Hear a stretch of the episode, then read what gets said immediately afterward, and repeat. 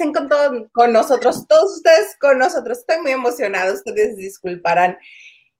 Ustedes saben que Lavando de Noche es un bonito espacio que estamos martes y viernes y qué gusto que estén con nosotros un martes más y yo no soy sola. Además del invitado especial que tenemos hoy, me acompaña María Jesús Candedo. Oigan, sí, se van a querer morir con el invitado que tenemos el día de hoy, quien además de ser un extraordinario actor, de verdad es un gran, gran actor que tiene una sensibilidad brutal hasta diría que es un obsesivo de la actuación y ya, me, ya, me, ya nos contará él. Tenemos el honor de presentar a Pablo Perroni. Hola, Pablo. Muchas gracias, gracias por la invitación. Ay, ¿dónde están? ¿Desaparecieron ustedes? Ahí están, ahí están.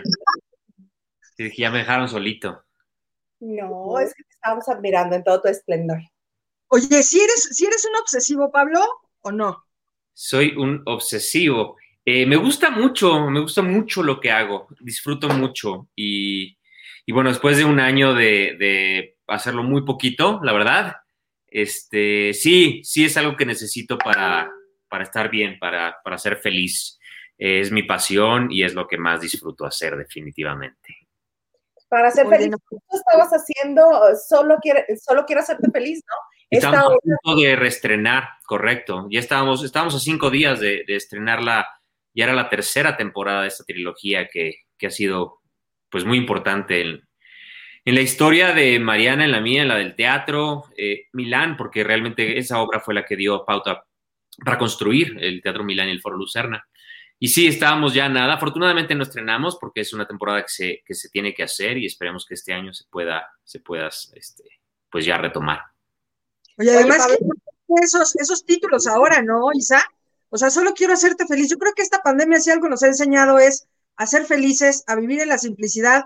¿Qué es lo que necesitas? Y ya, ¿no? ¿Cómo ven? Sí, yo creo que ese es.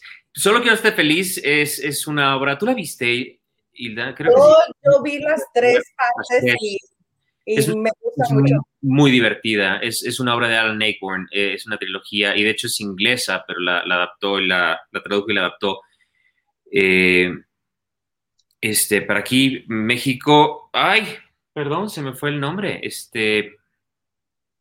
Ahorita viene, a mí. Tuvimos una primera temporada en, el San Jerónimo, luego nos fuimos al Poliforum y luego ya fue en el Foro Lucerna. Y ahora, pues ya, a punto de empezar, es una obra muy divertida. Pero normalmente ese es el tipo de, obras que, busco. Hay otra que se llama Happy, que también habla sobre la felicidad, puras cosas maravillosas, que es un monólogo que, que he hecho durante muchos años y que ahora regresará. Ay, esta es primicia, va, a regresar este, a finales de este mes. Afortunadamente ya, ya pude hablar con la agencia y entonces, este, sí, esa, esa obra, justo es ese tipo de obras que necesitamos ahora, esas obras que nos conectan con, con esas cosas maravillosas, con esas pequeñas cosas que nos hacen felices y que a veces se nos olvida y quedamos por hecho. Y hay ahorita una obra en el, en el Teatro Milán que está produciendo Mejor Teatro, Morris, Gilbert y bueno, César, eh, en donde está Mariana y está haciendo un trabajo es maravilloso. Están apenas ahorita saliendo las críticas, todos los días leo algo. Es una obra eh, increíblemente entrañable. Eh, se, se, llama Pequeñas Grandes Cosas. Si están en la Ciudad de México, eh, vayan, vayan a verla porque no, va a ser, no, no, van a tener muchas funciones. Y es con todas las medidas, al 30%, este, distanciamiento social, tapete, el gel, todo lo que ya sabemos, el cubrebocas, eh, vale la pena, vale mucho la pena verla en estos momentos. Marichu sí está en la Ciudad de México, ella sí podrá ir. Y... Ya, o sea, no, y además, ¿sabes qué? Que la verdad es que me puede fascinar, fascinar de verdad el, Teatro Lucerna, porque sin duda le dieron una vida a esa calle y luego llegó este comedor Lucerna que ya te enganchas ahí, te la pasas genial.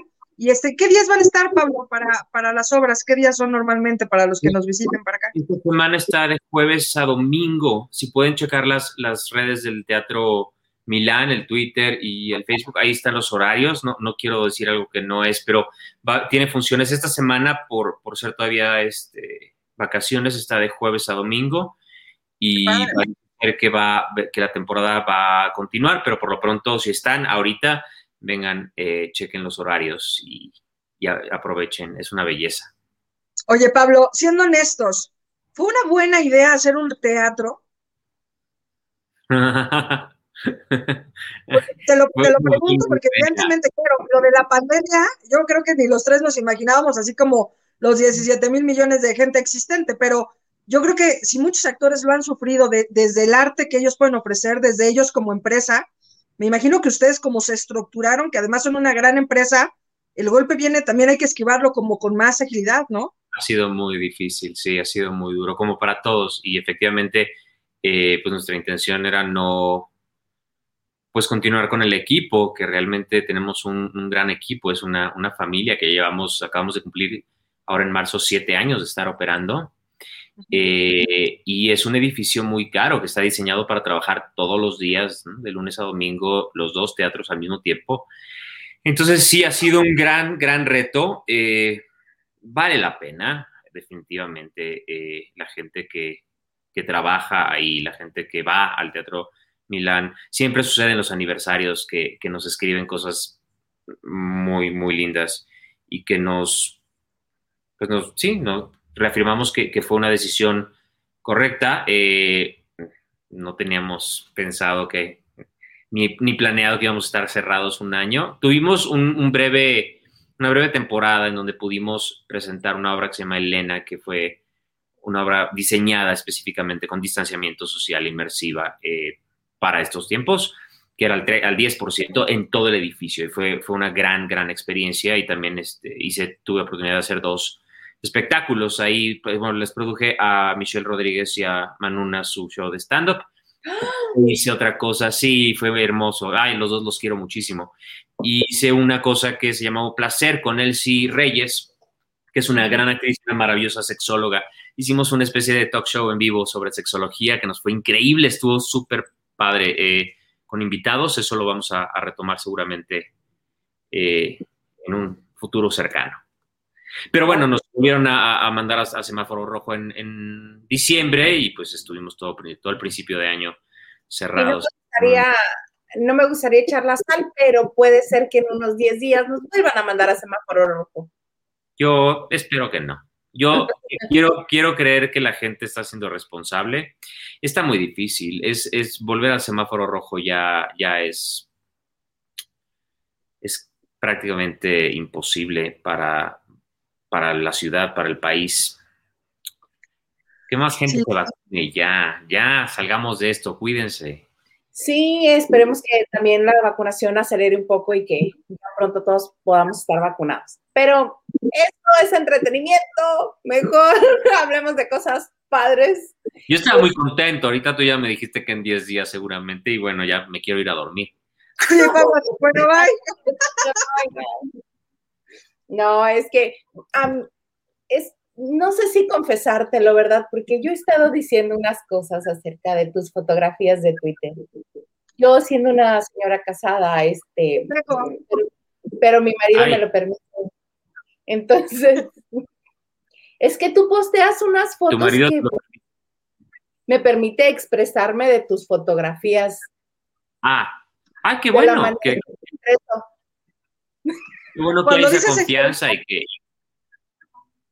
¿Qué cosas dices cuando dices me expreso? Y la Isa cuando dice me expreso de las fotos, ¿qué cosas dices de las fotos? Ay, no te hagas, me has escuchado lo que he dicho aquí en Lavando de Noche. Lo que pasa es que, pues admiramos tus fotografías en las redes sociales. a ver, para los que no sepan y todavía hayan sobrevivido a la pandemia sin las fotos de Pablo Perroni, qué mal pedo. O sea, ahorita vas, va a dar su vida un giro de 180 grados muy chingón. No, no digas eso, se van a decepcionar. No, no, sube unas fotos. Mira, deja tú esas mujeres pecaminosas que lo pueden ver con morbo, que no somos ni tú y yo, amiga. ¿Sí o no? No, no somos. No, o sea, tiene, tiene una iluminación, una, de verdad, una distribución en cuestión, este, parametral de fotografía súper bonita. Son unas fotos súper bonitas, pero mira, ya si no, están re chingonas, pero ya si te despiertas con el pinche líbido muy pendejo, ves esas fotos y dices, no, no, esto hay de desayunar, o sea, qué cosa, Pablo. Sí, caray. Es un, es, es que, que, a ver, este, No, normalmente no, no, no hablo porque pues es lo que es, pues, pero sinceramente disfruto. Eh, me gusta sacar ese tipo de fotografías. Creo que ninguna es, es no, están muy lindas. Un poco subidas de tono, pero, pero creo que ninguna, ninguna es este, grotesca o, desagradable en el sentido de, ¿no? de lo que pueda llegar a enseñar. Y tengo 45 años, yo sé que en muy poquito tiempo ya me voy a guardar, pues, entonces, este, hay que, hay que Sí, claro, pero es precisamente eso, que no son grotescas, sino que pues uno puede admirar lo bien trabajado de tu cuerpo, por ejemplo. Muchas gracias. Pues sí, de repente me, no sé ni qué es, de repente sí me aburro y se me acaba la imaginación. Eh, pero eh, sí, está bonito y la verdad es que la gente es muy amable. Eh, lo mismo que hablábamos antes de, antes de, arrancar, ¿no? Esta, esta cuestión de, de, la agresión en redes y, de, que la gente... No, yo no, será porque tampoco me peleo con nadie, ni me meto con nadie, ni, estoy causando ahí controversia, pero afortunadamente eh, son, son, bien recibidas y eso está padre.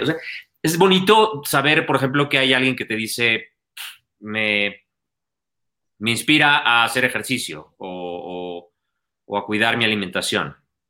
Pues está bien. porque yo no me dedico a eso, yo no soy entrenador, he estudiado mucho para, pero pues, ¿no? Para yo saber qué hacer me interesa, cuido mucho mi alimentación, sé de, no soy nutriólogo, eh, y, directamente los, ¿no? los direcciono con la gente, con los expertos, pero que eso sirva para que gente se sienta inspirada, porque a mí me pasa, a mí de repente, ¿cómo le haces? Pues, si veo una foto o, o, alguien que digo, ah, yo me gustaría estar así, pues eso te anima. y en estos tiempos que a veces es tan difícil motivarse, eh, creo que ayuda. Sí, sobre todo porque yo creo que también es importantísimo que en esta pandemia todos aplicamos el modo chanclas, el andar de pants, el descuidarnos desde la alimentación hasta, tal vez no arreglarnos tanto. Y justamente yo creo que es súper bonito ver unas fotos que digan, oye, me tengo que sentir guapísimo porque es lo que hay y hay que trabajarlo y hay que salir y hay que luchar por uno y venga, o sea, lo que, lo que causan de verdad una motivación para todos aquellos que siguen en su cama a esa hora y dices, oye, vamos a chingarle, ¿ya te sentiste bien hoy? No, pues dale, está, está súper bonito y además creo que, creo que sí, animó porque yo creo que yo había visto un montón de fotos, evidentemente, de actores que obviamente su físico pues es su, material de trabajo y, que lo pueden formar y que lo pueden de alguna manera como exponer dependiendo del personaje que ellos quieran, pero sí son muy particulares las, las fotos de Pablo en el sentido de que, claro, o sea, ves músculos, pero ves una intención, pero ves iluminación, pero es, y está bien padre. Y si bien, si hemos leído los comentarios que te ponen, y está bien padre, o sea, de todas las edades, hombres, mujeres, niños, está... Niños, no. bueno, jovencitos, jóvenes, gente joven. Está muy traqueteada, ya niños ya son 20 años, amigo. Lo que Marichuy quiso decir, gente muy joven.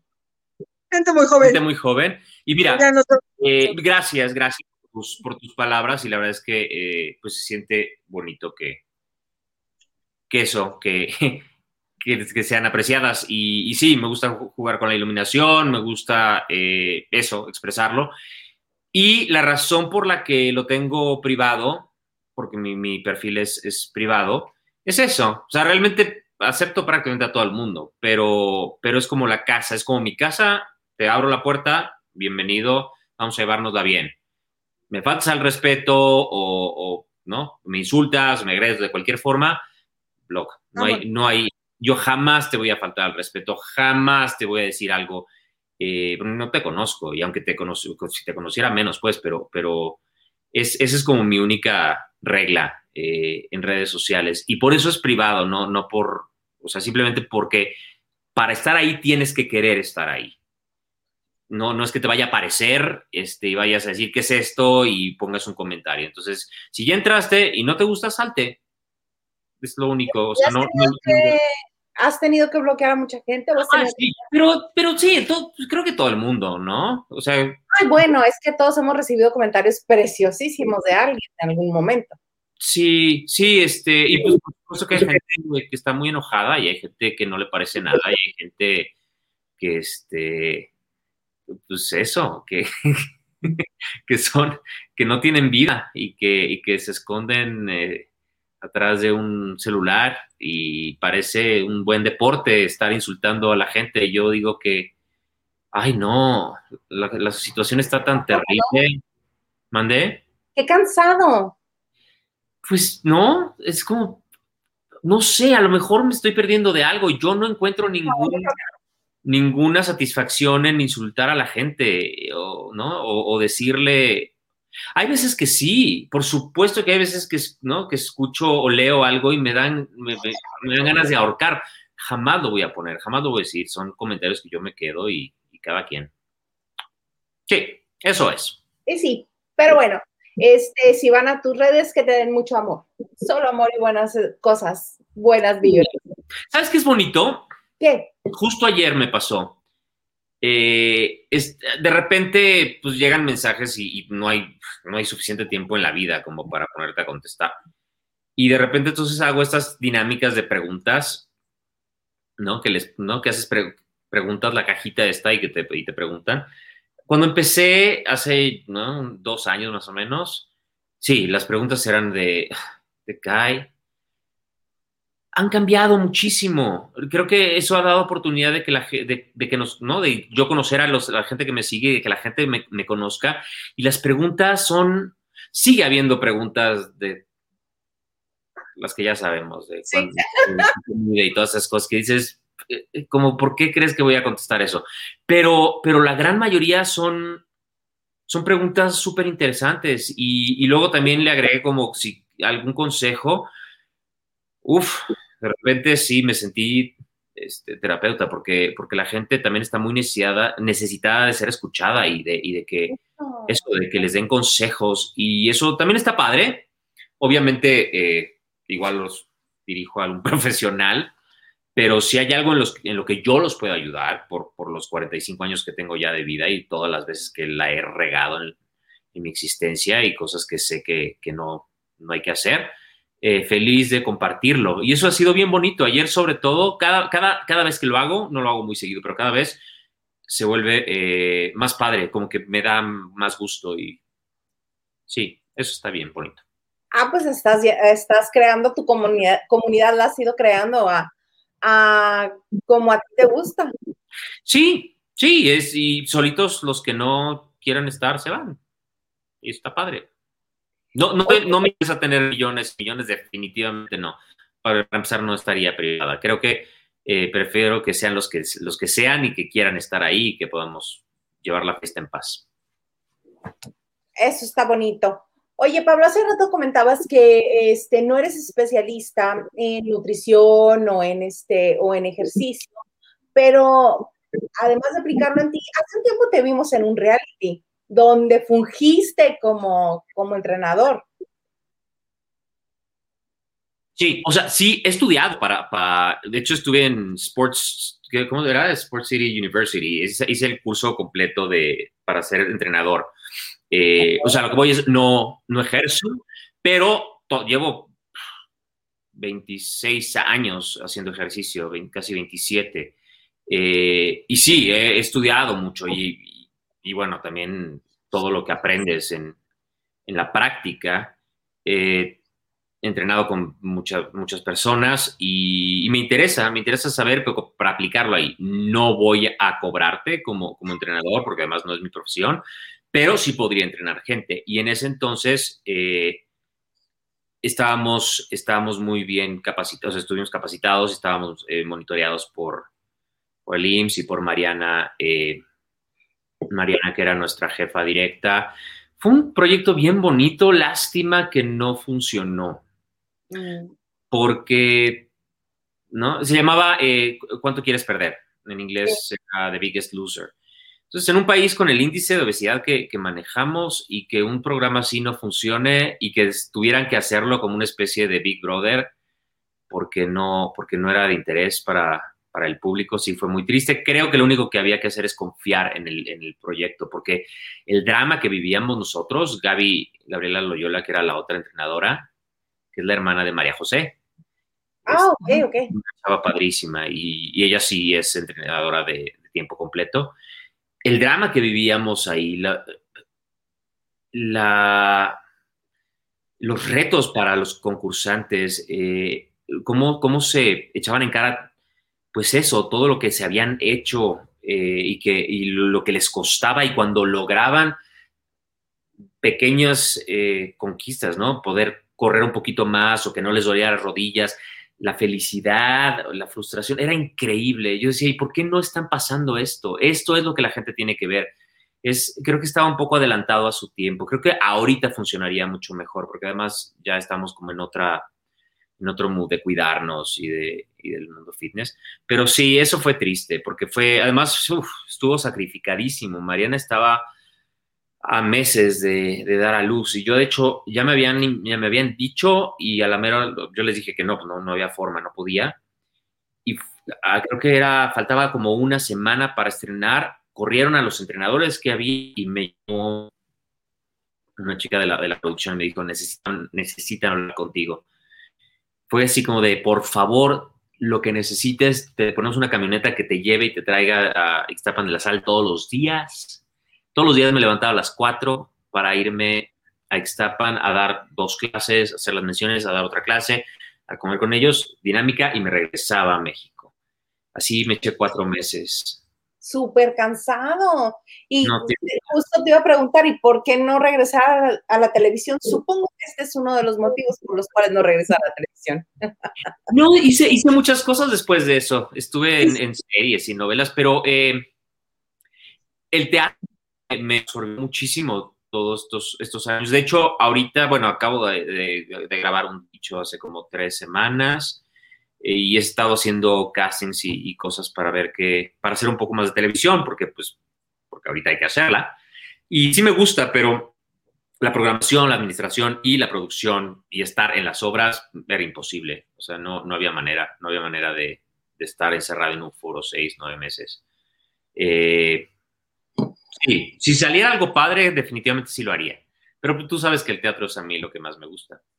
Sí, oye, te quiero preguntar, ahora que reabran y que regresen eh, con ese 30% y todo eso, ¿tendrán eh, en presencial y función en streaming también? Ahorita, eh, Pequeñas Grandes Cosas, que se estrenó la semana pasada, está nada más en presencial.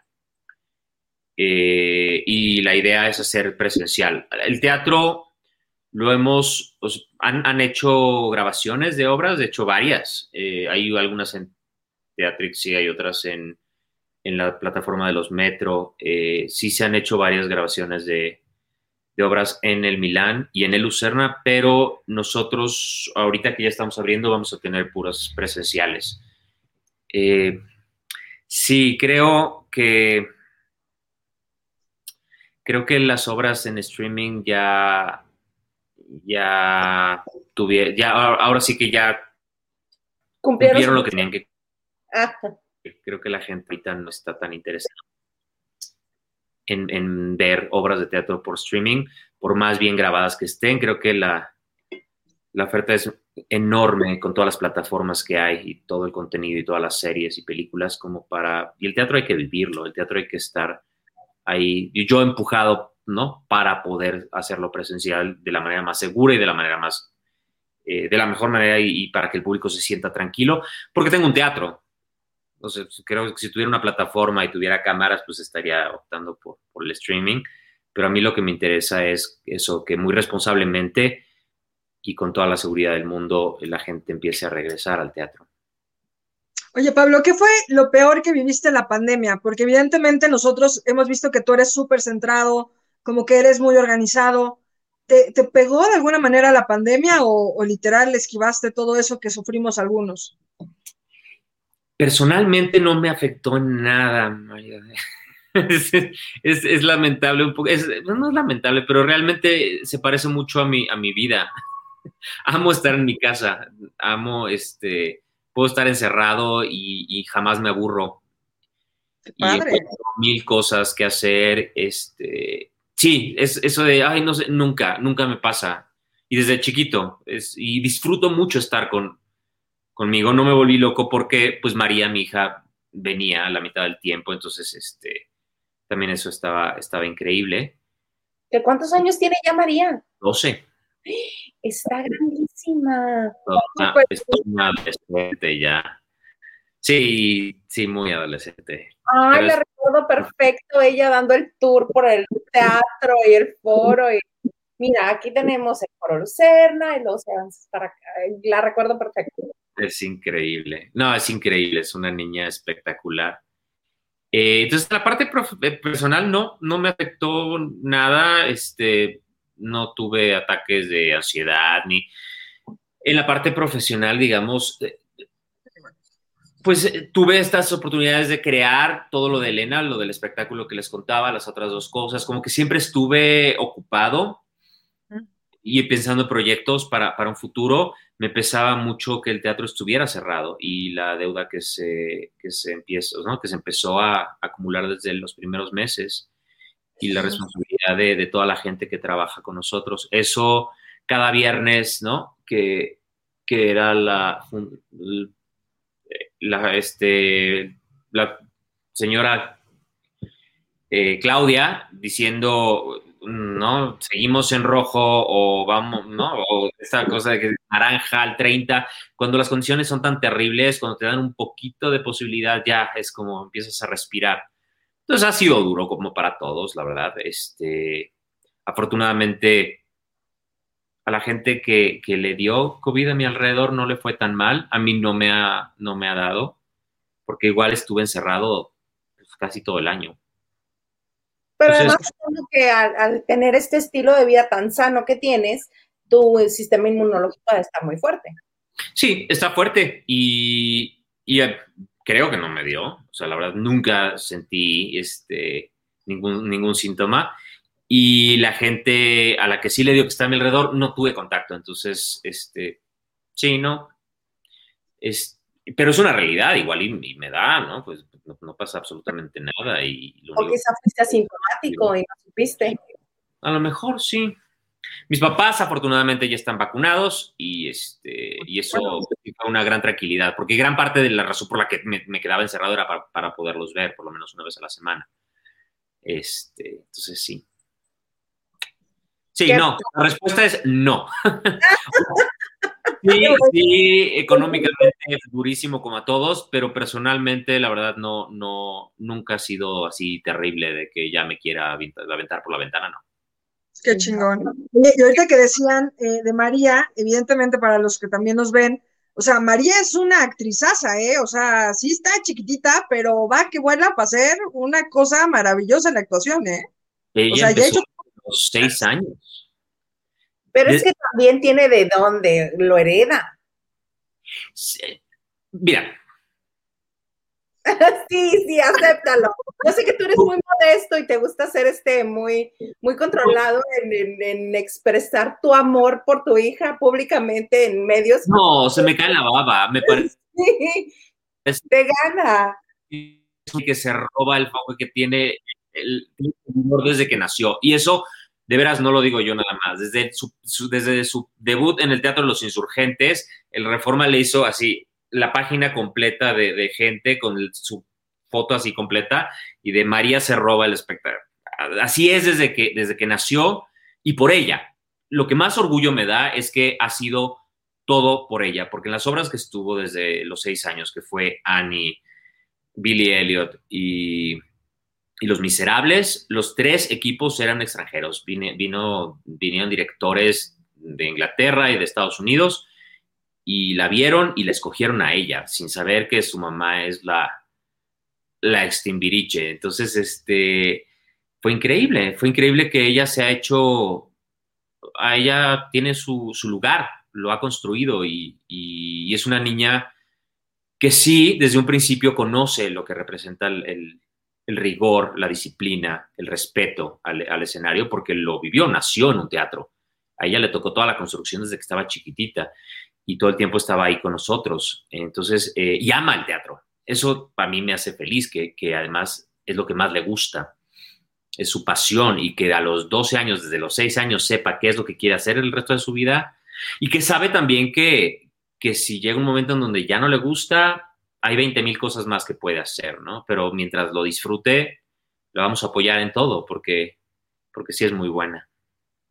Sí, a mí me parece que además de actriz, ah, qué buena para directora. Me Es lo parece. es súper lista, tiene una voz súper bonita, pero además es que es muy clara, se ve que mentalmente ella tiene las cosas claras, o sea, no, no es como esas niñas que ves a veces la dificultad para entender cosas, o sea, ella te puede, o sea, vamos, la hemos entrevistado y María responde de una manera que dices, puta, ¿no? O sea, hay famosos que no contestan así, o sea, está cañón. 40, gracias. Te da, te da muchísima madurez. Eh, ella, pues sí, siempre ha estado rodeada de, de adultos y desde el principio, desde que nació, María y yo le hemos hablado y nos hemos comunicado con ella como a- de todos los temas, o sea, sin, sin ningún problema y, y con mucha responsabilidad y, y sabe perfectamente que puede venir con nosotros para cualquier duda que tenga. Eh, es amiguera, ama a sus amigas y, y- y tiene una linda, linda relación con ellas. Es, es una gran niña. Obviamente está, ya empieza a estar adolescente, de repente ni ella se soporta, pero Porque todos cuando pasamos por ahí no nos soportamos a nosotros mismos. A mí toca. eso sucede. Oye, Pablo, aquí en Lavando de Noche, eh, una de las peculiaridades es que interactu- interactuamos con quien nos está viendo y nos manda mensajes. Ok. Uy, Entonces, tenemos uno, uno y uno, o, o si gustas participar, por supuesto, si no, te lo leemos Maricho y yo. Es que luego ¿Cómo? les quedan las letras muy chiquitas, así que como tú veas, ahí vamos viendo. de cerca veo, esa es una cosa que la pandemia me quitó la, la- la vista. De lejos no veo nada ya, pero de cerca sí veo muy bien. Ah, bueno, ok. Vamos. Hola, buenas noches a todos. Hola, Silvia. Hola, Silvia. Maricho. Boris Guerra dice, hola, pasando lista, Isa y Chuy. No, hombre, Boris, ¿y qué me dices aquí del invitadazo? O sea, hasta tuvimos que limpiar todo para que se viera bonito, para cuando llegara. Del otro lado. Así mismo. Uriel Jiménez, buenas noches, Hilda, Marichu y Huguito. Huguito, hoy le pusimos ¿Dónde está Huguito? el. ¿Dónde está? Ah, es que esa es otra. Vamos a sacar, Pablo, básicamente para que tú nos quedaras al centro y evidentemente se viera mucho mejor la imagen. Híjole, híjolito, chingale. No ¿Qué? me van a querer nada. Oye, bueno, espera, Isa, es que, a ver, obviamente es broma, pero ¿puedes Ah, creer, Pablo, que la última vez que yo falté al programa dijeron que me había robado un pollo en Soriana? Estos cabrones, o sea, le fue bien, ¿no? el que se va, el que no viene, deja la reputación en boca de los otros que se quedan. Imagínate. Entonces- Por eso no hay que, no hay que faltar nunca. No hay que faltar nunca. Párate, Huguito. María Teresa Hamilton, buenas noches, excelente invitado. Buenas noches, María Teresa. Me gusta Hamilton, tu apellido. Ay, qué padre. Hola, chica. Hilda. Mi tocaya.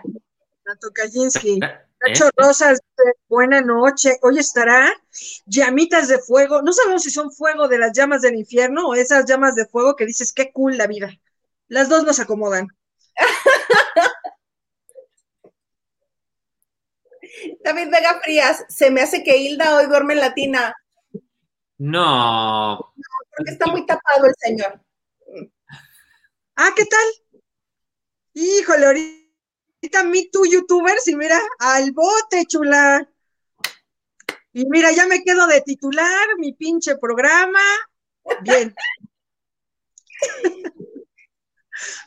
Que dice, "Vegano, saludos, guapas y guapo. ¿Verdad que sí nos vemos los bien, los tres muy bien juntos? Hasta podríamos hacer de esos programas para que literal nos bajara de peso Pablo, pero mira, ¿Te imaginas qué éxito sería? oye, imagínate que se le ocurrió entrenar afuera literal del Teatro Milán. O sea, imagínate el séquito de 230 personas así rodeando la, la manzana atrás de él. No creo. Ya, y además hay mucha gente que ya se, se dedica a, a entrenar. Tengo, ah, tengo un muy buen entrenador. Ese siempre lo estoy, lo estoy, este, lo estoy haciendo publicidad porque la verdad es que sí es muy, muy bueno para el, este, Miguel, Miguel Montes. Está ahí, chequenlo también en, en Instagram. Es bueno, porque además de ser nutriólogo es entrenador, entonces. Ay, qué padre, pues está súper eso. Mucho arte en todo. Gracias, Taku. No son, estoy de acuerdo, eso, eso quiero creer. Gracias. no, son, no son subidas de tono, supongo que quiere decir, ni grotescas, son arte. Épale. Está bonito eso. Mm, a ver, yo leo al favorito Eric Frost, dice, con esas fotos hasta a mí se me desmorona el mazapán. No, amigo, tienes tiempo, pues imagínate, hay de dos, o, te pones así y te aplicas a quedar como el señor Perroni, o este, o sí, literal. Dice, y eso no soy gay. Mira, muy bien, Pablo, se nota la constancia, la disciplina. Uno que está más joven y desparramado. Eric Frost, ¿tienes tiempo, hijo? O sea. Pero se puede. Se puede a cualquier edad empezar. El asunto es la disciplina que mencionabas hace rato, la constancia y el rigor. Ese es el meollo del asunto. Sí, es que a veces es complicado. Sí, mira, Carla Barragán, Carlita, beso, espero que tu ojito esté mejor. Y ando aquí. Saludos, bellas y guapo invitado. Exactamente. Saludos, Carla. Dice Patricia Martínez, buenas noches, muchachas guapas. Pablo está chulo y te manda besos. ¿Sabes qué, Patricia? Además de guapo, no sabes qué buena persona es y eso creo que es lo que nos gusta más a todos. Eso es, eso realmente es súper destacable. Muchas gracias. Sí, sí, sí. Gracias, Silvia. Déjame ir por mi agua. Dice, aquí, aquí, estoy. Ah, dice, excelente invitado y guapísimo. Que yo estoy guardando mi anécdota bonita de, de cómo, cómo conocí tu trabajo. Ah, caray. Sí, a mí siempre se me ha hecho una de las anécdotas más lindas que me ha ocurrido este, en el medio, porque pues ya ves que yo en mi boca, ¿verdad? Sí, que se manda sola, ¿no? Alrededor y este, y he llegado a, pues, decir algún comentario y no me doy cuenta quién está alrededor, pero en esta ocasión, este, fue, eh, estaba el ensamble de la obra Regina, Ajá. Y estaba obviamente el señor Perroni entre el ensamble y estaba diciendo, ah, mira, este está padre, este otro está padre. Ah". y cuando dije del señor Perroni, ah, mira, él qué padre está. Una dama muy educada, muy bien vestida, muy arregladísima, guapísima, con la mayor sonrisa que te puedas imaginar, voltea y me dice, ¿verdad que es mi? Yo, claro que sí, es mi nieto pero con toda la emoción y con todo. Es mi nieto, era mi abuela. Sí, se le desbordó así la emoción, claro. Ay, Hilda, me vas a hacer, me vas a hacer llorar. Pero toda linda, ¿eh? Me puso así, ah. me puso en el brazo y me dijo, ¿verdad que sí? Se me las de los ojos. Ay, qué emoción. Sí, mi abuela. Bueno, tu más grande fan, ¿eh? Obras que, que a las que pudo ir ya, porque si después fue Amor sin Barreras, que creo que ya no alcanzó, murió cuando estaba en Amor sin Barreras. Entonces ha de haber sido de las últimas obras, sí. Era lo máximo, era lo máximo. Y era, sí, mi, mi fan número uno, hice una obra a los 17 años y creo que hicimos como 60 representaciones y ha de haber ido a 58. Todo la butaca de oro eh, sí, siempre arreglada, siempre pulcra, todo el mundo, era la abuela universal, todo el mundo la amaba. Qué bonito, gracias por, por la anécdota, me encantó. Yo pensé que, era mi mamá, porque mi mamá sí es muy, y mi papá son muy de, es mi hijo, y, no, pero como que estaba atenta escuchando este, con la persona que yo iba, estaba tu abuelita, estaba yo y la persona que iba conmigo, como que estaba atenta escuchando a ver, a ver qué va a decir de mi niño, ¿verdad? Y ya cuando llegué a ti, y este, y expresé mi bonita me dijo, ay, ¿verdad que sí? Y me estuvo platicando cosas. Sí, mira, es que él, y me, me platicó de, de, ti y de ella y de lo que te quería. Era, era lo máximo, mi abuela. Oye, Pablo, ¿de, ¿de, dónde viene esa línea actoral? Porque también sabemos, evidentemente, Maite también es tu prima, pero, pero ¿quién es la primera pieza en la familia como con eso del arte? Pues en realidad yo, mis papás les gusta mucho, mi mamá es, es bailarina frustrada, ella lo dice. Ella empezó a bailar desde muy chiquita y, tuvo, creo que le habían diagnosticado eh, hepatitis que a la mera hora no fue, pero la tuvieron en cama y no sé cuántos, a casi un año. Entonces dejó de, bailar, pero amaba bailar. Sin embargo, eh, no, mis papás, mi papá es empresario, es maderero, mi mamá es psicóloga. Eh, sí, yo soy realmente el primer loco tengo dos primas eh, bailarinas coreógrafas. Gaby trabaja en mucho con, en el Insurgentes con Claudio Carrera y con Tina Galindo y Marifer, su hermana, que vive en Nueva York desde hace cuatro años, está casada con un diplomático y ella es coreógrafa y bailarina allá en, Nueva York. Pero somos los, únicos y Maite que, que, pues igual sí empezó desde, desde joven eh, pero sí, yo no, no hay, no hay mucho. digo, y ahora María, pues va, seguirá, pues, pero. Ahora María literal hace la dinastía, ¿va? Está padre. Sí, de, parte de la, de la mamá de, las Garza, pues sí, son ahora sí que Ana Silvia, desde Carmen, que era una excelente poetisa, y, Ramiro, pues, eh, en el radio era un pilar, eh, es un pilar eh, Toto, ¿no? Este, eh, sí, todos, todos los Garza están en la, en la actuada desde, desde pequeños. Está padre. la oportunidad de verla, de verlas eh, en la obra esa que compartieron Ana Silvia, Mariana y María. Ajá. El, mi pequeño ¿qué? cuaderno rojo se llamaba. Era, estaba súper linda. La dirigió Claudia. No, la dirigió Ale Ballina, era una adaptación de, de Claudia Romero. Eh, sí, era increíble verlas a las tres, estaba bien bonita, bien bonita la obra. Imagínate, padre, compartir con tu familia, con tu mamá y con tu abuelita en el mismo escenario, algo que te apasiona tanto, que padre.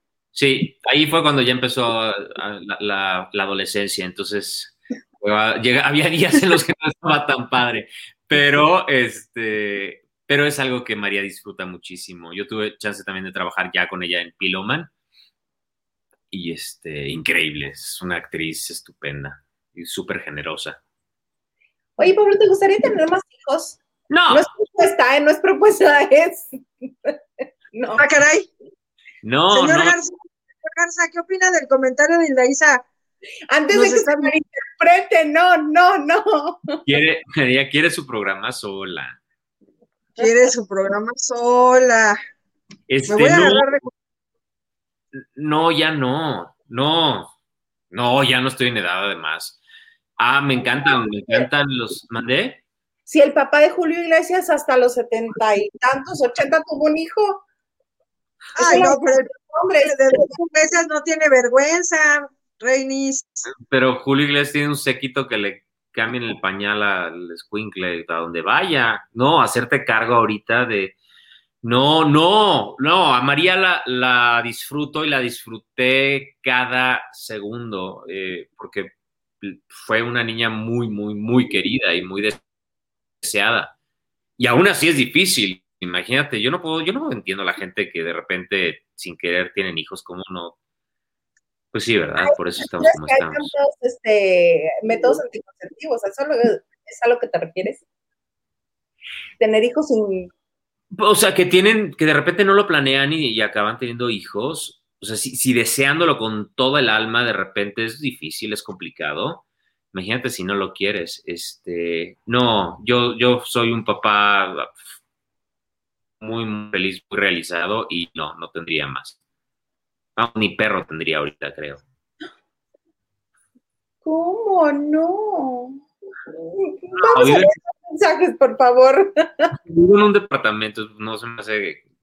Ah, ok, ya. Para el perro. Mi toca de Olivares. Chicos, me encanta. No tienes nada. Gracias, Hilda. Ay, se trabó. Sí, se trabó. De todo un poco dice, saludos desde Culiacán, Sinaloa, excelente invitado. Muchas gracias de todo un poco. Leticia Landaverde, buenas noches, excelente invitado, están muy bien acompañadas. Ajá. Ese ya lo vimos, ¿no?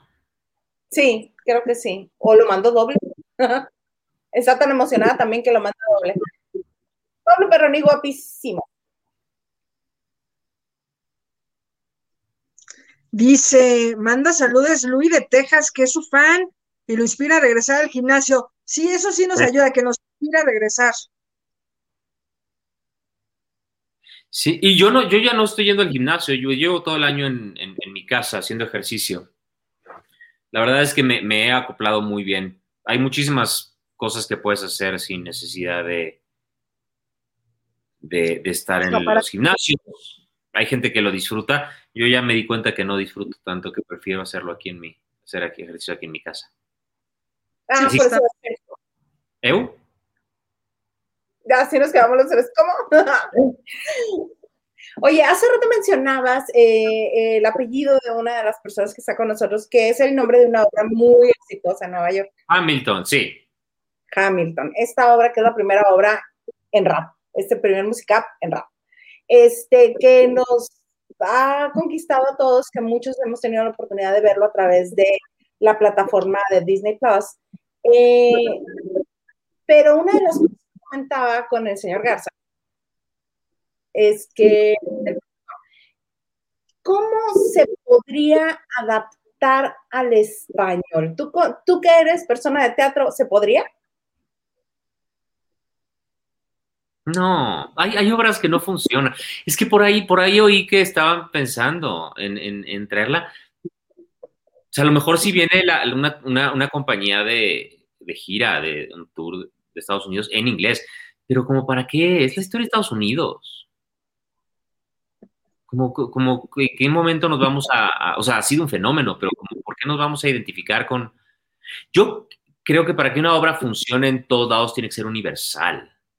Hamilton ha sido un suceso y es increíble, me fascina, pero es porque el concepto es completamente novedoso y todo funciona. Todo, la coreografía, la escenografía, el montaje en sí, la música, las letras, todo es, es una locura, es un parteaguas. Cada determinado tiempo en el teatro musical llega una obra que, hace cambiar el giro, ¿no? Se pone como la, pauta de lo que va a ser el, el, nuevo teatro musical. En su momento fue Rent, este, ha habido como estas, estas obras que sí, Hair, que, han revolucionado, y Hamilton es eso, pero eso no significa que, pueda funcionar aquí en, en México. Es, sería una clase de historia de Estados Unidos como... Ah, Entonces, ¿cuál considerarías que podría ser un buen tema para un musical similar? La vida de Benito Juárez, interpretado por Claudio Llanto. Claro, pero que se llame Benny para darle onda. Benny, Benny, que pongan a Benny Barra para. Benny el musical, imagínate. Benny el musical. Este, y pues lo, trataron de hacer con, con este musical que hace como dos, tres años. Este, ¿Si nos dejan? ¿Qué? ¿Si nos dejan? No. Ah, eh,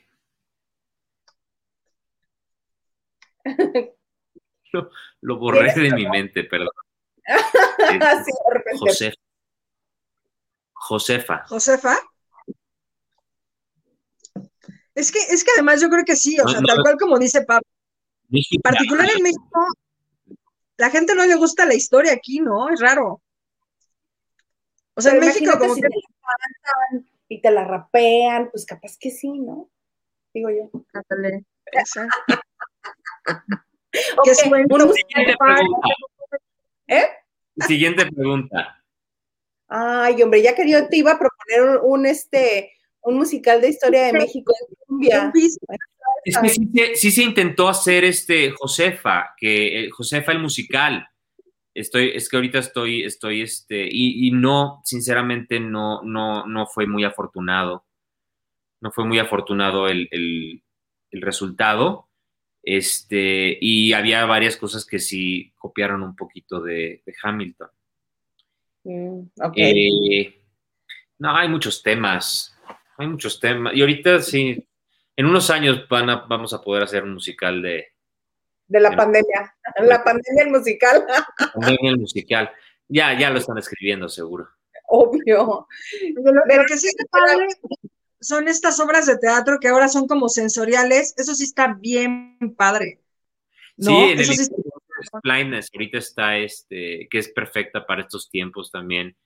Sí, Hay, hay, hay, muchas, pues iban a empezar a surgir más, más propuestas. Ahora sí que nos tenemos que ir adaptando a, a eso, a los tiempos y a las necesidades. Y, ah, no hay nada como el teatro, el, estar ahí presenciando en, en tiempo real y la, la comunidad. Es lo que me pasó ahora que fui a ver la obra de Mariana, la de Pequeñas Grandes Cosas. Independientemente de que es una belleza el texto, los actores están espectaculares, la producción es hermosísima, simplemente el hecho de estar ahí sentado otra vez, saber que pasó un año y te das cuenta lo mucho que se necesita, lo, lo indispensable que es sana. La verdad es que la gente que, que no va muy seguido ahora debería, porque tenemos muy buen teatro y no lo valoramos. También es cierto, de acuerdo. Verónica Gabriela Brito Pardo, no, Prado nos saluda. Olis. Olis. Anita T, buenas noches, chicos guapos. Hola, ¿qué tal? Doris López dice que el invitado pasa la receta para ser tan disciplinado y lograr ese cuerpo paso. ¿Qué lo motiva? ¿Qué te, qué te motiva, Pablo? ¿Cuáles son tus motivaciones para, para cuidarte físicamente? Parte de, o sea, el hacer ejercicio es una, es una especie de terapia para mí. Es donde, donde, donde antes de la pandemia, donde sacaba todo mi estrés y era como mi tiempo y, y me servía eso para, para, para desconectarme en la pandemia me da estructura, es, ¿no? había veces que a lo mejor tenía cosas que hacer, pero no en un horario, entonces el simple hecho de decir de tal hora a tal hora voy a hacer ejercicio y entonces todo lo demás lo acomodas alrededor y te hace sentir bien. Por supuesto da muchísima flojera, a veces, uff, a veces es como, te cae. Además tengo que nada más que levantarme aquí a hacer la bicicleta, porque no mejor me quedo acostado? Vale la pena. Al final, cuando la satisfacción que da el haberlo hecho, eh, sí es, es, es, grande. Y de repente, me encanta comer, disfruto muchísimo comer. Ah, mira, eso sí lo compartimos. Sí, es de las cosas más, ¿no? Pues, pues nosotras, unas pinches huevonas, ya te estoy entendiendo por fin, y Pablo, no, no te pases. Porque gordos tenemos pendiente nuestro tour. Mira, Yasmin Sampeiro, gracias. Saludos a las dos hermosas y al guapísimo que las acompaña. Eso que está en verde nos acaba de donar una lana para ir a comer tacos. También esta gente no nos ayuda, mano. O sea, imagínate. Este, este, bonito este programa, hemos creado un, este, un tour alterno que vamos a hacer en cuanto yo pueda alcanzarlos en la Ciudad de México o ellos puedan venir para acá, para el norte de Baja California, que se llama Porque Gordos. Entonces, vamos a comer juntos. Eso es lo que vamos a hacer. Es que la comida es deliciosa y, comer es de las grandes satisfacciones del mundo, es de las cosas más... Ah, es increíble. Y esto, esta gente que, que, no come o que, o que... Es muy corta. O sea, yo prefiero matarme una hora más en la bicicleta y poderme comer una pizza. ¿Cocinas? ¿Te gusta cocinar? No, o sea, sí, a veces no es algo que, haga muy seguido, la verdad. Pero que solo no. ¿Mandé? Pero ¿qué es lo que te queda mejor? Ah, cordero con unas hierbas, al horno, tres horas. No, nada de eso, pasta. Arroz, me, tardé como cinco meses en que me salía el arroz ahora en la pandemia y afortunadamente ya, ya, ya no se me pega y ya no se me quema. Este, ¿Cuándo regresa Morina Mistral? No lo sé. No lo sé, porque Monserrat es una actriz muy, muy trabajadora, muy cotizada. Ha sido complicado este, la quiero muchísimo, somos grandes amigos, pero sí, sus horarios son complicados. ¿Montserrat? Eh, sí, Montserrat es Monina. Qué gran actriz es Montserrat. y, no, la viste de, no la viste de Monina, era una cosa. No. Fue un, show que, que produje uf, ya tiene como tres años, eh, y que estaba José Zúñiga y hacía los libretos y sí, era una, cosa, en las últimas temporadas me, asocié con Juan Cabello, el que es ahora mi socio en, todo lo demás, y, era, un, era una especie de programa talk show tipo los de Verónica Castro. ¡Qué belleza! bueno, escrito por Joserra, qué delicia.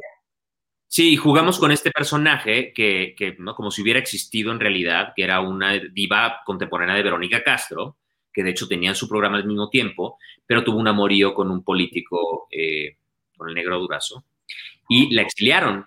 O sea, ¿no? Algo hizo mal y de repente la desaparecieron y la mandaron a Argentina y entonces la desaparecieron, nadie sabía nada. Si la buscas por internet, no, nadie sabía. Entonces, así fue como la trajimos y era muy divertido porque en las primeras entrevistas que fuimos hablábamos como si hubiera existido y, y había gente que nos decía, ay, sí, sí me acuerdo. Este, y era muy padre porque teníamos eh, invitados. Al principio, la primera temporada fue, eran invitados musicales nada más, o sea, gente que hacía teatro musical, y luego ya lo abrimos y, era como tres, cuatro eh, invitados al estilo de, de Norton Show. Ah, ok. Norton Show.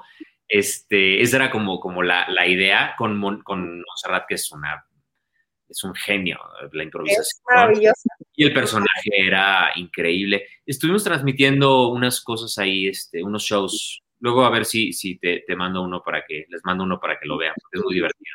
No. Doris López, ¿qué piensa del teatro por streaming? Ah, hace rato no lo compartió. He visto un par de obras por este medio y me ha gustado mucho.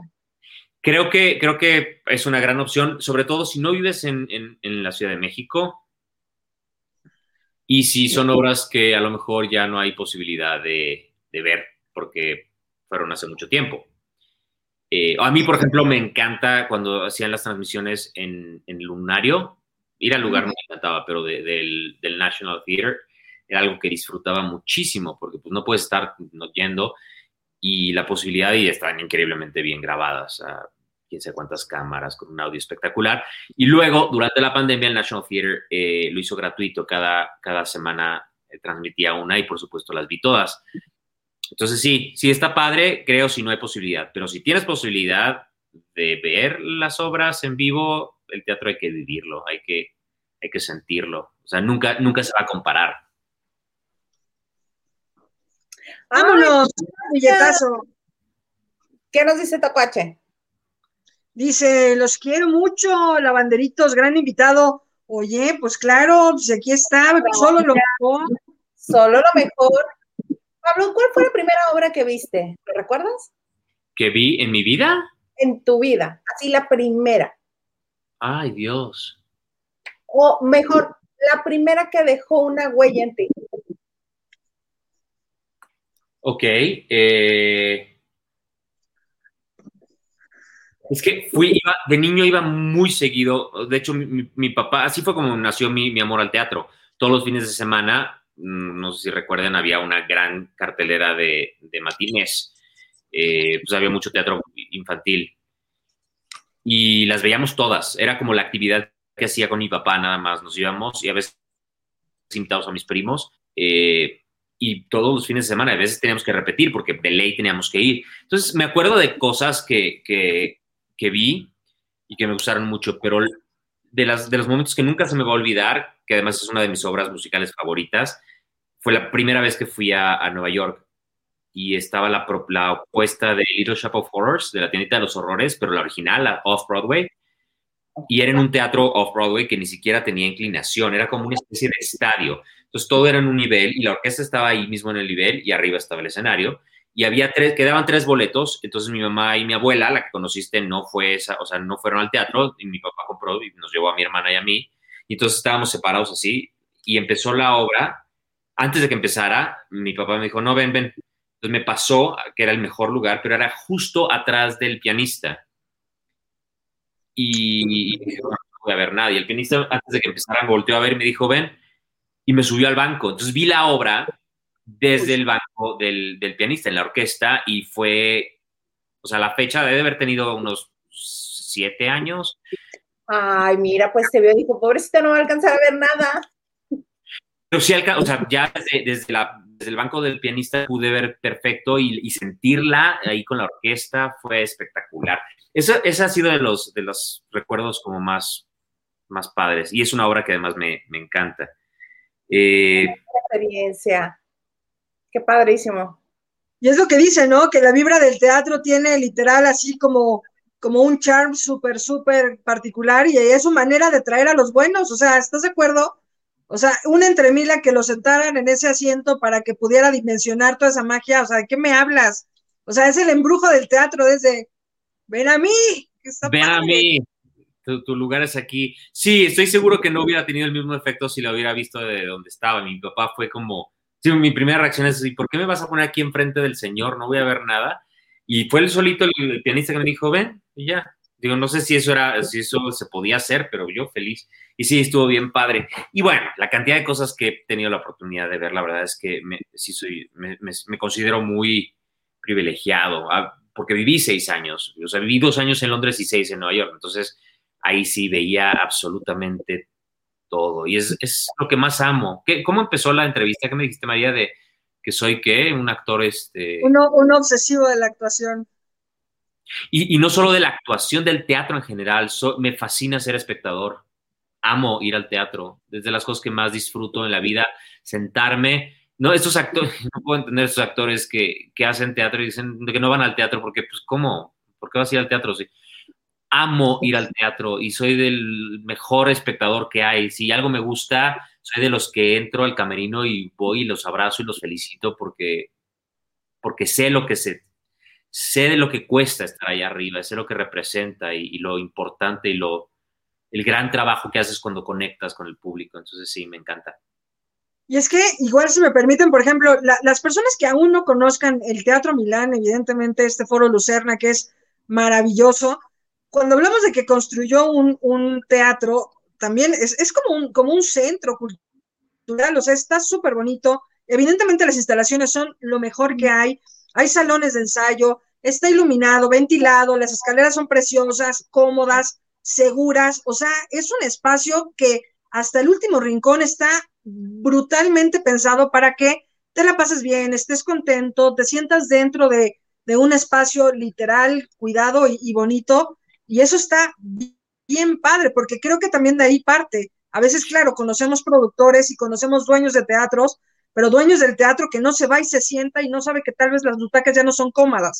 O sea, para mí sí fue muy particular ver cuando, cuando ustedes estrenaron, este, que, que nos enseñan a la prensa este teatro, y evidentemente Mariana y tú, o sea, sabían el detalle así de, eh, hay tantas butacas por tanto tiempo, por tanto medido, pero aquí te pega el aire puta, o sea, agradeces de verdad que te, que te traigan tan buenas cosas, o sea, que trajeran solo lo mejor con una inversión brutal que me imagino que hicieron, pero evidentemente para la gente decirle, oye, puedes estar cómodo, puedes tener un buen show y te lo trajimos a México, por fin, eso está bien padre.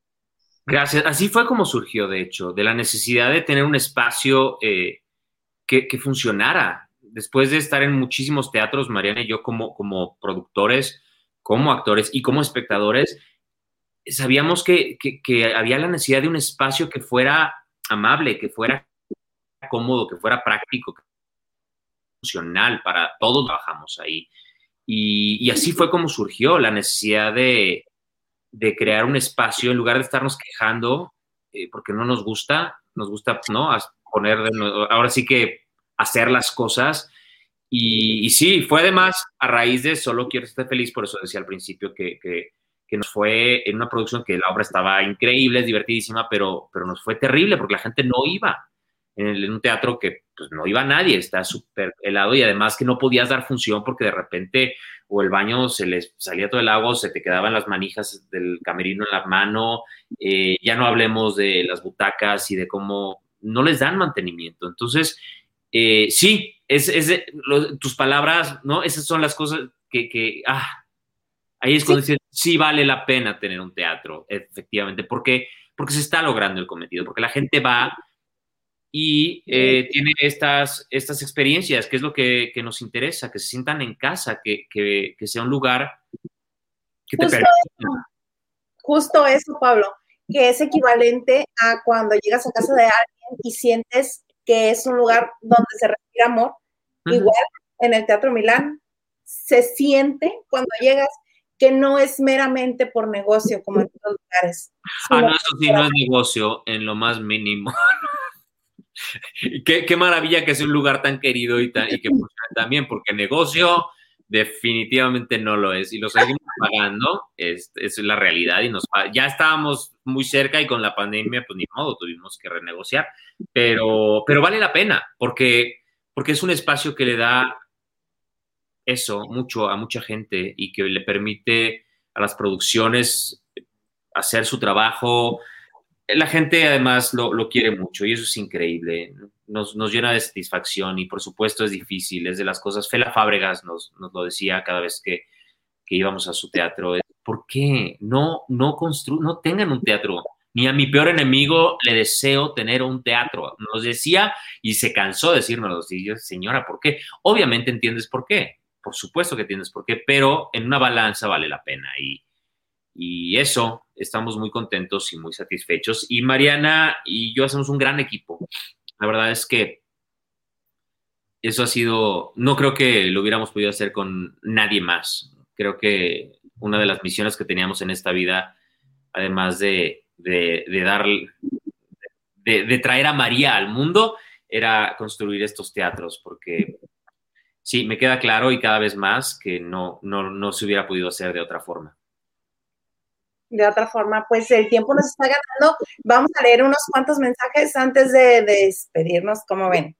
Ventura Andrade X, saludos del Estado de México. Yo recuerdo mucho, Pablo, Yo no creo en los hombres. Qué bonito. Es, es, una novela. No he hecho tantas novelas, la verdad, este, pero esta así creo que es la por la que la gente más se, se acuerda. Eh, era un personaje súper entrañable, era como la definición de el amigo. Este, era un personaje gay, sin embargo, mm, no era el estereotipo que estamos acostumbrados a ver en la televisión. Eric Morales, que lo conoces muy bien, eh, desde un principio lo hablamos, desde el casting lo hablamos, y, y, sí, eso era, era un, era un buen ser humano. Y todas las escenas con Sonia Franco, que era la Ivana eran, eran padres. Sí. y, hasta, eso que dicen, o sea, por ejemplo, un, personaje que puedes hacer la diferencia, porque a lo mejor también creo que a veces son un poco irresponsables los actores de ver un personaje como tal y ya, y ver una historia y, y, ya. Y no, de verdad que un personaje puede alimentar el alma de un montón de gente, que de verdad que le puede hacer cambiar una perspectiva a otro resto. Y entonces yo creo que también ese, ese riesgo que tomas, por ejemplo, de hablar de frente de tomar este tipo de personajes, está bien chingón, o sea, al final del día es, es eso, es, es, poner ese granito de arena que a veces nadie quiere poner y, le toca a uno, y eso está bien bonito. Sí, cuando te lo permiten la producción, la dirección, el mismo libreto, es, no siempre sucede. Por eso me gusta hacer teatro, porque ahí tienes mucho más control y, y por eso me gusta producir, porque además de que me genero mi propio trabajo, yo escojo las historias que, que quiero contar y decido cómo las quiero contar a veces no se puede, pero tratar de, de, eso, de lo que, lo que dices tú precisamente, de darle eso a ese personaje, porque efectivamente nunca sabes, y de eso se trata. Cualquier historia que cuentes en ficción se trata de conectar con la persona y de que se sienta de alguna manera identificado o que sienta algo. Eh, y por eso es tan importante. En general, la actuación, pero el teatro, el teatro más. De acuerdo. ¿Qué dice, Carla? Les cuento que Hilda Isa es la culpable que mi hijo ame el teatro y yo le estoy eternamente agradecida. Pues sí, la verdad es que es una gran pasión. No todos, no todos sienten el llamado, pero los que lo sienten, híjole, está bien bonito. Y aparte lo que decías de las historias, Pablo, a mí eres uno de los pocos actores que he visto en historias completamente diferentes, porque casi este, la mayoría como que tienen una línea dentro de lo que les gusta o lo que dominan pero, por ejemplo, recuerdo mucho una obra en la que al espectador, como iba llegando, se le iba dando un boleto, aunque fueran y te iban separando. Eso fue en el teatro, en el foro Centro Cultural Veracruz. Veracruz. y que cuando prendían las luces estaba los blancos de un lado, los morenos de otro, no. No. Bueno, otra, la de vestidor o la, no me acuerdo cómo se llamaba, esa también estaba distinta a las demás. Era un equipo de. Ah, sí, vestidor de hombre. Sí, que esa la dirigió, la dirigió este Eric, Eric Morales, que era sí, sí, ese era, era, era fuerte. Hemos visto cantar, bailar, este, solo quiero hacerte feliz, luego eh, este monólogo este, tienes con el que viajas toda la República también. Son historias muy distintas. Entonces. Sí, eso es lo padre, ¿no? Como actor poder, poder explorar diferentes personajes, poder darle vida a diferentes, ¿no? Este, y, contar diferentes historias.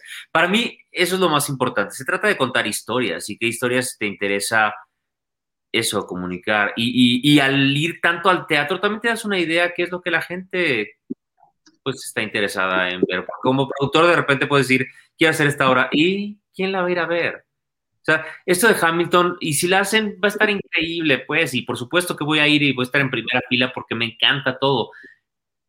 Pero ¿en quién estás pensando cuando estás produciendo algo? ¿Estás pensando en el público o es nada más... Un gusto. Sí, un, capricho, ¿no? Pues sale muy caro el capricho. A lo mejor es eso también, como yo produzco con mi dinero, Eh, soy muy cuidadoso con lo, que, con lo que escojo. O sea, no hay nunca una garantía que vaya a gustar, por supuesto. No hay una fórmula del éxito. Pero, pero tú tienes más cuidado y después de unos buenos trancazos, más o menos sabes a lo mejor no qué hacer, pero definitivamente qué no hacer. Ah, y por cierto, ¿puedo echarme un... por supuesto, eh, que, a ver qué voy a decir, un, un palomazo así. No, un, este, un anuncio. Es que estamos, estamos ya por, por sacar la información. Vamos a empezar a, dar un, es un curso. Wow. Esencial, es presencial, no es en línea, pero sobre eh, producción teatral. Wow. De, hay, hay, varios cursos de, de, producción. Este específicamente se llama Del impulso al escenario. Juan, eh, Juan Cabello, que es mi, socio con el que he hecho últimamente eh, las obras, y Miguel Septién, que es el director de Pillowman y de Urinetown, este, es un gran director y la verdad es que se ha convertido en un gran amigo. Los tres nos juntamos y estamos desarrollando este, este programa de ocho semanas. De lo que se trata es esa idea que tienes que no sabes ni por dónde eh, empezar, llevarla al escenario. Y es realmente, sí, es, es todo, todos los diferentes puntos que necesitas saber, desde cómo escoger la obra, eh, si ya la escogiste, cómo funciona, eh, todo lo que tiene que ver con producción, con equipos creativos, con carpetas por si vas a aplicar algún estímulo, con montaje, con toda la parte de dirección. Es, está bastante completo y, eso va a ser presencial en el Teatro Milán. Tienes la oportunidad además de estar en las instalaciones y va a haber al final una especie de showcase, o sea, vas a poder presentar unos 10, 20 minutos del proyecto, de, digamos, de toda la parte práctica de lo que, de lo que aprendiste. Entonces estamos a punto, les voy a mandar luego la información, pero estamos ya estamos a nada de, sacar este, el póster y creo que es importante en estos tiempos de incertidumbre y de que no sabemos qué pasa, que te animes a producir, que te animes a, a generarte tu, proyecto, tu proyecto a, hacerlo. Y mucha gente, y esto nace porque mucha gente me dice, ¿cómo, cómo le haces? ¿Cómo empiezas? Pues yo ahora sí que fue por, por, porque me desesperé y porque no quería esperar a que me hablaran por teléfono para decirme te quedaste en algo. Empecé a hacerme mi, propio trabajo. Ah, empecé, a agarrarle, sí, empecé a agarrarle el gusto y, y, ahora es de las cosas que más disfruto. Este, y, y hace falta más productores, hace falta más gente que, que eso, que, desarrolle sus propios proyectos y la autogestión. En estos tiempos hace, hace mucha falta. Sí, y literal, con este curso también te da un acento para dar ese paso. O sea, porque por ejemplo, si te van a enseñar desde literal gestionar, hacer y hasta formar estas carpetas que son de hueva para presentar en ese, o sea, de verdad, es que te piden una serie de documentos y cosas y determinaciones que, que es imposible. Mucha gente tampoco goza como de estos estímulos porque no le entiende, porque le da flojera, porque te lo piden de un día para otro. Y además, si eso vas a aprender en este tipo de cursos, me parece brutal, porque además hasta los que son profesionales pueden ser mucho más profesionales y abarcar mucho más áreas. Y Juan, y Juan es un experto en, eso, de hecho, tiene cursos de, precisamente de, de EFI, de FIARTES, porque además las reglas están todo el tiempo cambiando. Y, a veces también saber que, que, para eso no sirves. Y entonces de lo que se trata es de formar tu equipo. No estás solo, o sea, de lo que tienes que armar un equipo y tienes que encontrar diferentes personas que ocupen esos puestos y que, y que se complementen. Es lo que pasa, por ejemplo, con Juan, con Miguel y, conmigo. Cada uno se dedica a diferentes cosas y podemos tener la chamba, este, si no, no puedes, al principio hacía absolutamente todo y me, y me volvía loco. Ahora ya empiezo a disfrutar más porque empiezas a delegar y es eso, pues, saber en quién confiar y, y qué, qué hace qué, quién. Completamente. Pues eh, estamos muy, muy contentas de que estés con nosotros. Y Marichuy, ¿algo más que desees agregar antes de despedirnos? Sí, pues nos te tendríamos aquí dos horas y media hasta que pidieran un rescate por ti, tus cuates. O sea, para que no se Pero no, este... tengo, no, tengo, cuates. No, sí tengo, pero sabes Ya nos está negando. Ah, no, ¿ustedes? No, no, no, tú ya estás negando a tus amigos. No, sí tengo grandes amigos, sí tengo muy buenos amigos. Qué importantes son los amigos, ¿no? Importantísimos. ¿Mandé? Es la familia que uno elige. Es la familia que uno elige. Sí. También es sano, ¿eh? Ver, ver que uno ya no está cuadrando, moverlo del lugar para que no, o sea, es importantísimo poner límites también, no, no hay que soplarse todo. Sí, sí, sí, sí, sí, suena cruel, pero este, es que tú eres muy buena, pero, pero sí, hay que poner límites.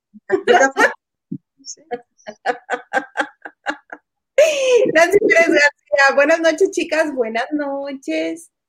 Entonces, algo más que desees agregar, me quedé en eso. Me...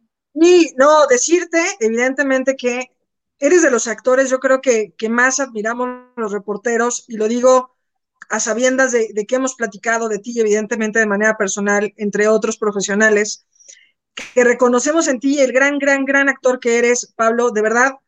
Además, tu manera de actuar es como, como muy profunda, con, con estos giros que das en el escenario, con estas miradas que puedes controlar, es como si vieras a todos en, en, el escenario, es muy bonito y puedes como determinar como a todos, como tocándoles algo, alguna fibra mientras estás en escena.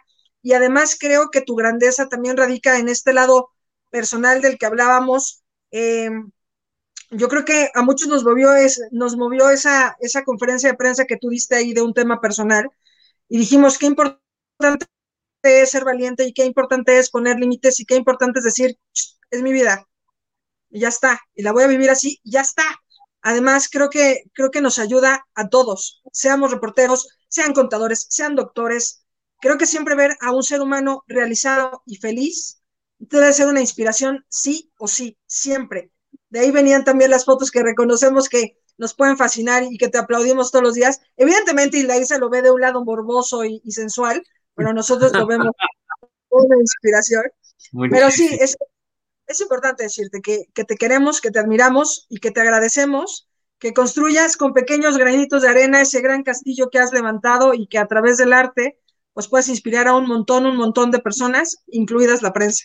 De verdad, muchas gracias. Muchísimas gracias, muchísimas gracias. Y, de veras escucharte me, llena el, corazón. Es bien bonito y lo que sucedió ese día, la comunicación que hubo con la prensa y en general, como, como tú lo sabes también, Inda, cuántos años llevamos de conocernos.